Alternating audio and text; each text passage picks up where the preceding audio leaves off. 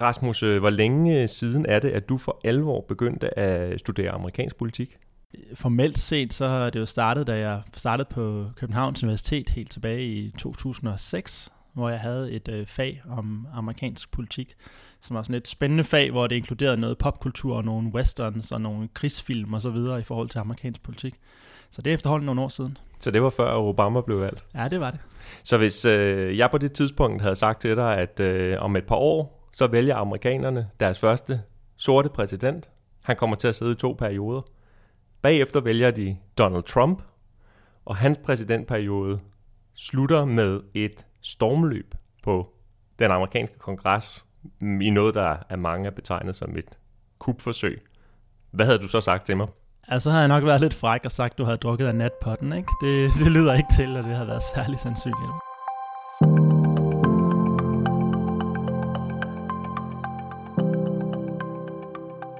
Verden har ondt i demokratiet.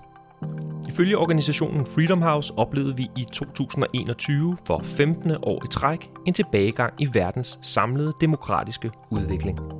Lande som Polen, Ungarn, Indien, Tyrkiet og mange andre er med til at trække demokratiets tilstand i den gale retning, men også USA bidrager negativt til udviklingen.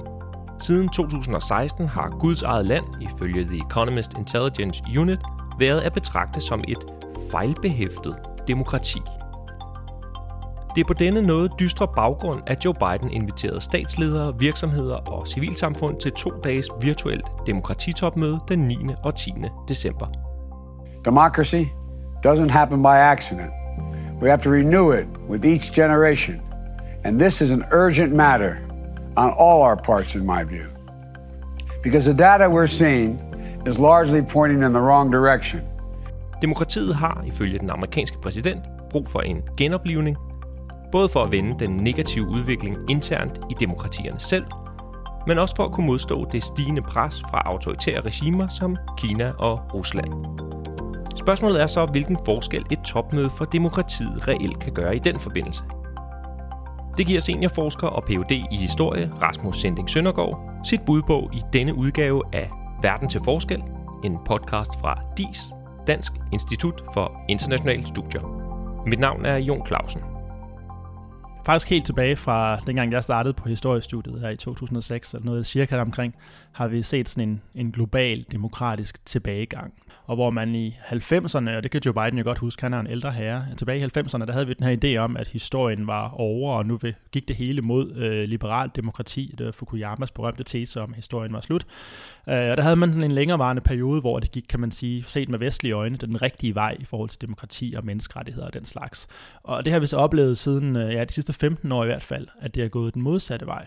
Og det er den sådan trend, øh, den negative trend for demokratiet på global plan, som Joe Biden ønsker at adressere. Men det nye er selvfølgelig, at det i høj grad også er på hjemmefronten, at vi oplever det i en række EU-lande, vi oplever det i USA, vi har set en, en, en udfordring af demokratiet og frihedsrettighederne, de liberale værdier, øh, helt ind i kernen af de etablerede demokratier, som man tidligere troede var, skal man sige, lukket land for den her slags demokratiske tilbageskridt. Altså at man var sikret og konsolideret og ikke ville opleve den her slags tilbageskridt. Det ser vi nu, at det gør man så alligevel. Så øh, hvor vi tidligere havde øh, den her øh, store tiltro til, nu kommer der liberale demokrati, og det er ligesom vejen frem, og alle verdens lande bliver en del af det, eller i hvert fald rigtig, rigtig mange, flere og flere.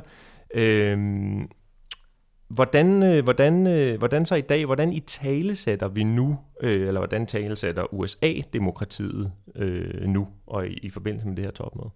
Jamen det er øh, med en ret stor portion ydmyghed, vil jeg sige, og det øh, tænker jeg jo, at de fleste nok kan se, at der er en god grund til. Here in the United States, we know as well as anyone that renewing our democracy and strengthening our democratic institutions requires constant effort. American democracy is an ongoing struggle to live up to our highest ideals and to heal our divisions. Biden taler meget om, at i modsætning til tidligere, hvor man har fokus på at eksportere demokratiet. Her prøver han at lægge afstand til, altså ikke mindst George W. Bush, og den her idé om, at man kan eksportere demokrati med militære interventioner og nation building. Det har han jo eksplicit taget afstand fra Joe Biden, ikke mindst ved at trække sig ud af Afghanistan. Men han forsøger selvfølgelig også at lægge afstand til Donald Trump og hans øh, antidemokratiske tendenser.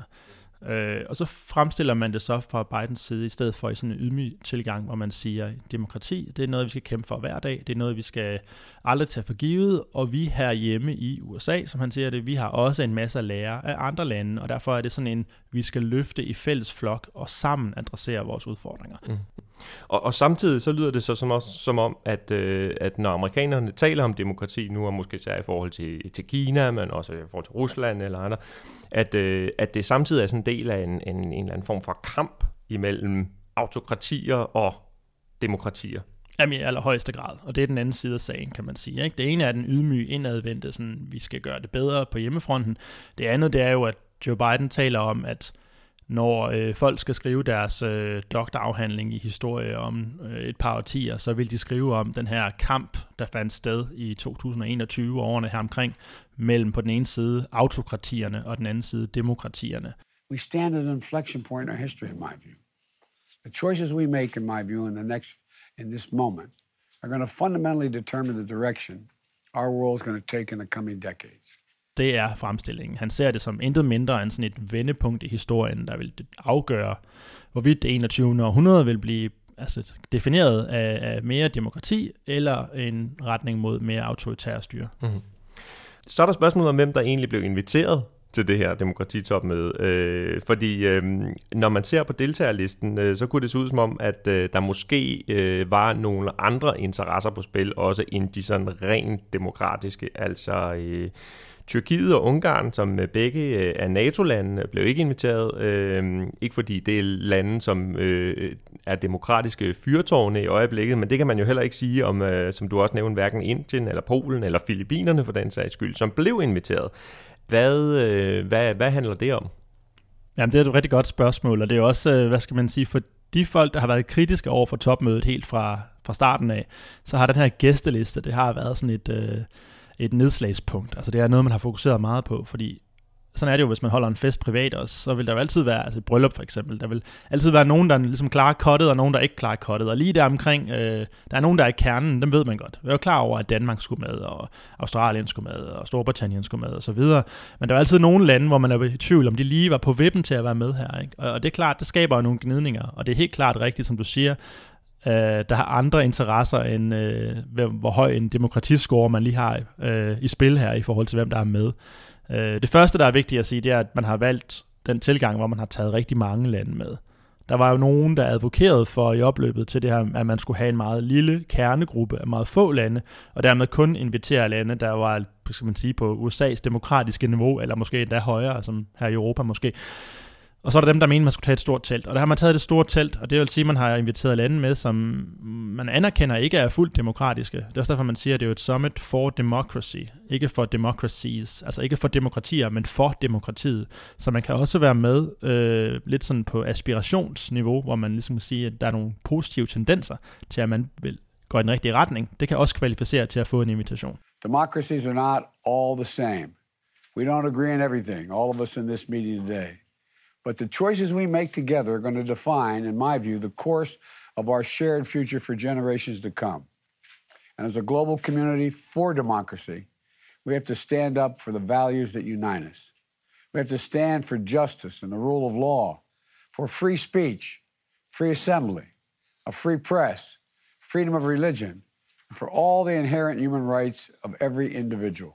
Når det er sagt, så er det rigtigt, ikke? Der er cirka en tredjedel af de her inviterede lande, som er klassificeret som enten ikke, ikke frie eller delvist frie. Altså vil sige, der er en tredjedel her, som man kan sige, de lever ikke op til kriteriet for, hvad et demokrati er.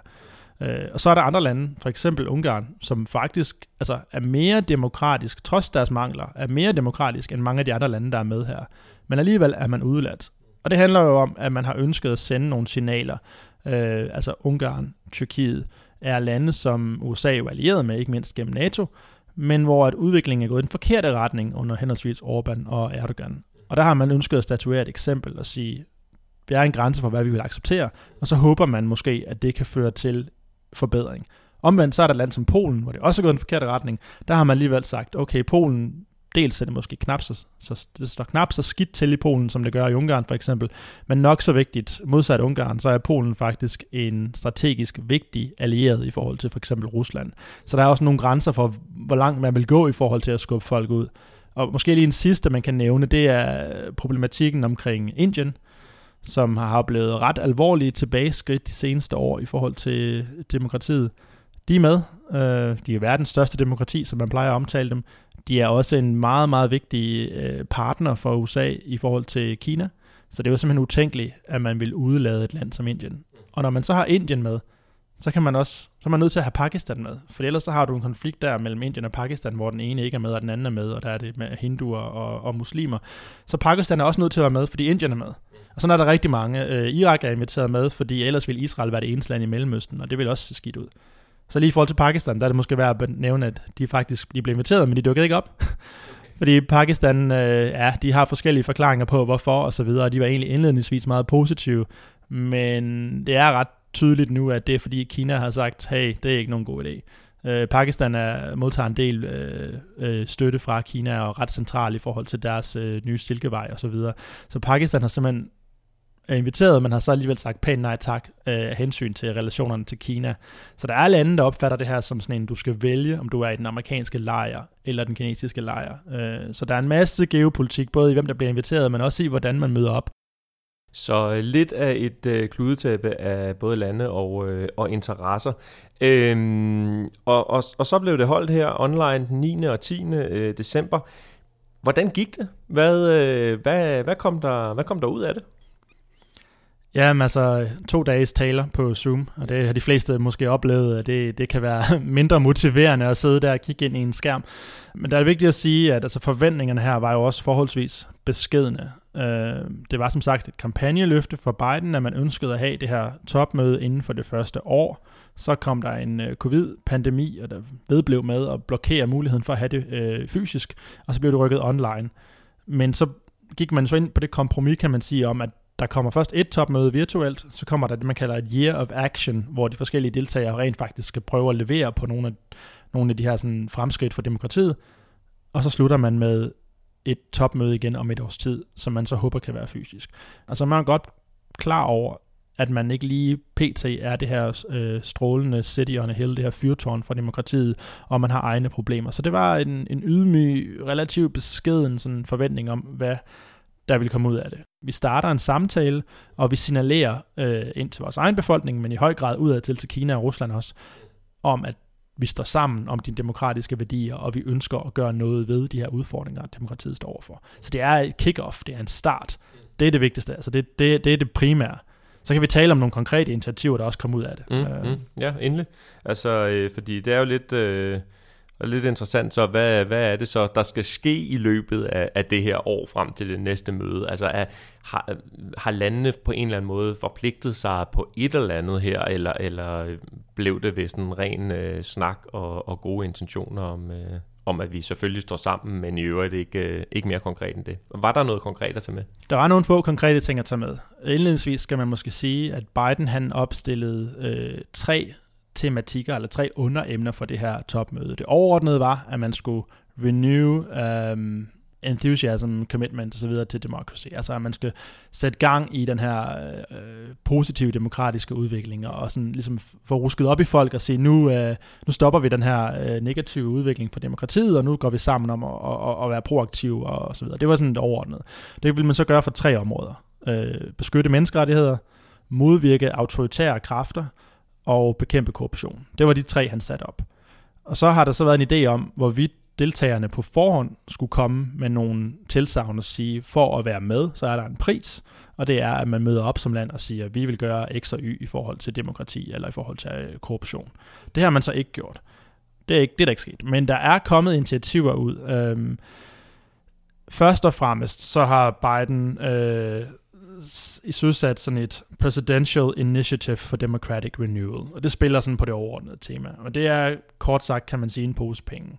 Det tror det svarer cirka til 2,8 milliarder øh, danske kroner, som USA i det næste års tid vil bruge på en lang række initiativer, øh, til at støtte sådan noget civilsamfundsorganisationer, øh, frie medier og så videre. Så, så det, er sådan, det er en pose penge, som er ekstra end det, man ellers ville bruge, og det vil man så kanalisere gennem Udenrigsministeriet og så videre. Øh, Men ud i verden? Til, ud i verden, til, til, til initiativer ude i verden primært, ja. Okay, ja. Og Men, det kan være, vi bare lige skal sige, at ja. uh, selvom 2,8 milliarder måske kan lyde som meget i, som metal, så i, i den sammenhæng... I, i forhold til den amerikanske bistand og så videre, og hvis vi så begynder at se på deres militærbudget og så videre, så, så er det virkelig peanuts, ikke? Så det er ikke meget, men det er dog en konkret ting. Det er vigtigt at forstå selvfølgelig, at det man gerne vil have gjort fra Biden-administrationens side, og det man håber at gøre frem mod næste, det er at levere indrigspolitiske politiske reformer, for eksempel i forhold til valgdeltagelse. We should be making it easy for people to vote, not harder. And that's going to remain a priority for my administration until we get it done. Inaction is not an option. Det er det, man gerne vil levere. Det har man ikke kunnet på så kort tid, det er ikke sikkert, man kan heller ikke ind til, til næste år. Der kommer også et øh, midtvejsvalg. Men det er i hvert fald det, man gerne vil levere. Når man ikke kan levere, øh, for øjeblikket i hvert fald, de her interne politiske reformer, så kan man dog finde nogle, øh, nogle penge i de forskellige krykker rundt omkring, og se, at vi leverer i hvert fald et øget økonomisk bidrag til nogle af de her demokratiske processer rundt omkring i verden. Og det er sådan set fint nok. Der, der er et, et bidrag fra amerikanerne. Nok så vigtigt, så har man vedtaget øh, USA's første antikorruptionsstrategi nogensinde. Øh, det har også fulgt nogle penge med i forhold til at støtte nogle initiativer, men det er altså, at USA nu på tværs af alle agenturer, også de indrigspolitiske og de finansielle osv., nu laver en overordnet strategi for, hvad vil man gøre for at bekæmpe korruption. Og det handler i høj grad også om amerikanske virksomheder, og den måde for eksempel autoritære, mindre demokratiske personer og virksomheder har brugt øh, vestlige banker osv. til at hvidvaske penge og den slags. Det, det ønsker man at gøre noget ved. Altså, så der er en, en, en ret seriøs, omfattende strategi, som har fået meget positiv respons fra rigtig mange af de folk i USA, som allerede har kæmpet for det her i mange år. Ikke? Så er der måske den sidste, der er værd at nævne, som er sådan mere internationalt funderet. Det er, at der er kommet et initiativ øh, faktisk med Danmark, som øh, i førersædet sammen med Danmark, Norge, Australien og USA er gået sammen om at stille sådan et, lavet et forslag om, det hedder Export Controls and Human Rights Initiative. Og ideen her er dels, at man vil modvirke øh, autoritære regimers brug af teknologi til at undertrykke. Altså det kan være software, det kan være overvågningskameraer og sådan nogle ting. At man vil forsøge at forhindre øh, diktaturer i at bruge den slags øh, teknologi til at undertrykke, undertrykke. New lines of efforts with our partners to address online harassment and abuse and reduce the potential for countries to abuse new technologies, including surveillance technologies, to suppress the rights of their people to express their views. Og samtidig så ønsker man at opstille en positiv vision for, hvordan teknologi kan være med til at fremme demokrati og menneskerettigheder. Og det er jo direkte i forlængelse af Danmarks såkaldte Tech for Democracy-initiativ. Mm. Og på samme måde har forskellige lande så forskellige øh, initiativer sammen med USA og hinanden og så videre, som ligesom peger fremad i, Absolut, i ja, ja, ja, og ja. der er altså ikke kommet så mange endnu, men jeg tror, der kommer flere i den kommende tid, ikke? og det er det, vi skal bruge det her såkaldte Year of Action på, ikke? at nu skal lande byde ind. Og jeg tror netop, processen er den samme her, ikke? at det er ikke sådan, at alle 110 lande skal sætte sig ned og underskrive et fælles dokument og blive enige om, at nu gør vi det her konkrete ting. Det er mere et slags forum, hvor enkelte lande kan tage initiativet i mindre sådan koalitioner, kan man sige, og presse på for uh, forskellige udviklinger, og så kan man så håbe, at andre ligesom byder ind og hopper på undervejs. Ikke? Det, det, det er sådan formatet. Ja, ja. Nu var du lidt inde på, øh, på spørgsmålet om Danmarks rolle, øh, fordi du skrev, øh, Rasmus, i et af vores øh, såkaldte øh, policy briefs øh, før topmødet, at, øh, at det her demokratitopmøde, det, øh, det har nogle muligheder øh, for Danmark, hvis vi spiller positivt ind i det. Øhm, nu var du lidt inde på det, men øh, kan, du, kan du sige lidt mere om det? Er der ligesom tegn på, at vi, at vi gjorde det, at vi, at vi be, ligesom udnyttede den mulighed, og og hvad tænker du, at det her møde kommer til at betyde for Danmark, både sådan på den korte og den lidt, lange, lidt længere bane? Jamen, det synes jeg, at der har været klart tegn på, at vi, at vi har grebet bolden og udnyttet det her. Altså netop det her tiltag, jeg lige nævnte nu. Øh, øh, så der synes jeg, man har grebet bolden øh, og, og, og sagt, at Tech er et øh, område, der går på tværs af de forskellige initiativer, øh, Joe Biden har opstillet, altså i forhold til at bekæmpe autokrati, beskytte menneskerettigheder og også bekæmpe korruption. Mr. President, we need to make technology work for us, for our democracy, not the opposite. Our own Tech for Democracy aims to bring governments, organizations, tech companies, and civil society together. We want to renew the commitment to a responsible, democratic, and safe tech development because we can never take democracy for granted. Der har Danmark været et af de lande, ikke det eneste, men et af de lande, som har ligesom skubbet på for det, og sagt, hvad kan vi gøre? Vi vil tage initiativ til at samle, ikke mindst civilsamfundet og de her tech-giganter, om at prøve at lave en løsning. For det handler jo i høj grad også om at få Google, Facebook osv. med på vognen, og få dem til at tage ansvar, og komme op med nogle fælles øh, løsninger der.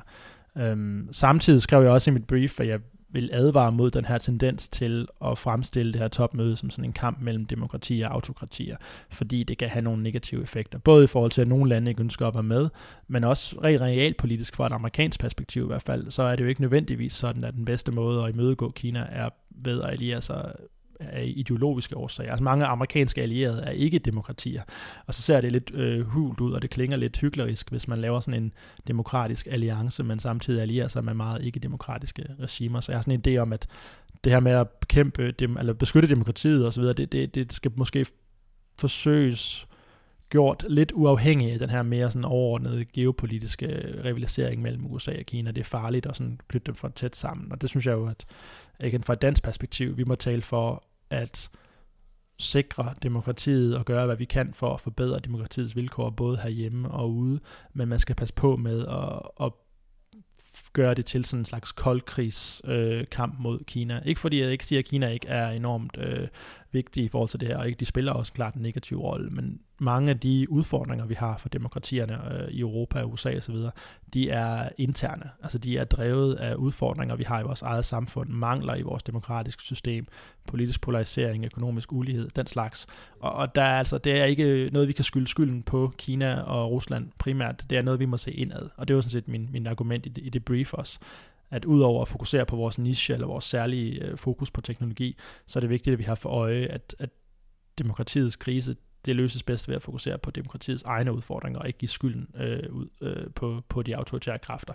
Vi er nødt til at fokusere på at få demokratiet til at levere øh, på hjemmefronten. Og det har også hele tiden været Joe Bidens, kan man sige, catchphrase, at man skal vise, at demokratiet leverer, at man kan skabe det gode liv for borgere i demokratiet. Hvis man gør det, så vil andre lande og andre befolkninger også ønske øh, at have demokrati. Mm. Så det skal være det gode eksempel, der skal øh, lede vejen. Absolut ja, og det er det, vi skal gøre i Danmark. Vi skal være med til at sætte det gode eksempel, og se på, hvordan demokrati kan blive styrket, for eksempel af nye teknologier, og, og bruge det som et godt eksempel. Det bliver spændende at se, øh, hvad der kommer til at ske så øh, i året, der, der kommer. Det kan være, at vi øh, skal øh, tage en øh, podcast-snak mere om et år, øh, så at se, hvor, hvor står vi så henne. Det synes jeg, at vi skal. Ja, det gør vi. Tak fordi du kiggede forbi. Jamen selv tak. Det var alt for denne udgave af Verden til Forskel. Hvis du kan lide, hvad du hørte, må du meget gerne give os nogle store anmelderstjerner der, hvor du lytter. Så bliver vi lige lidt bedre venner med algoritmerne, og hvem vil ikke gerne holde sig på god fod med dem. Vi lånte klip fra ABC News og Statsministeriet. Ris, ros eller god forslag til fremtidige episoder modtages med glæde. Skriv til os på Twitter, LinkedIn eller Facebook – vi er tilbage med en ny episode af Verden til Forskel i januar 2022. Glædelig jul og godt nytår. Vi lyttes ved.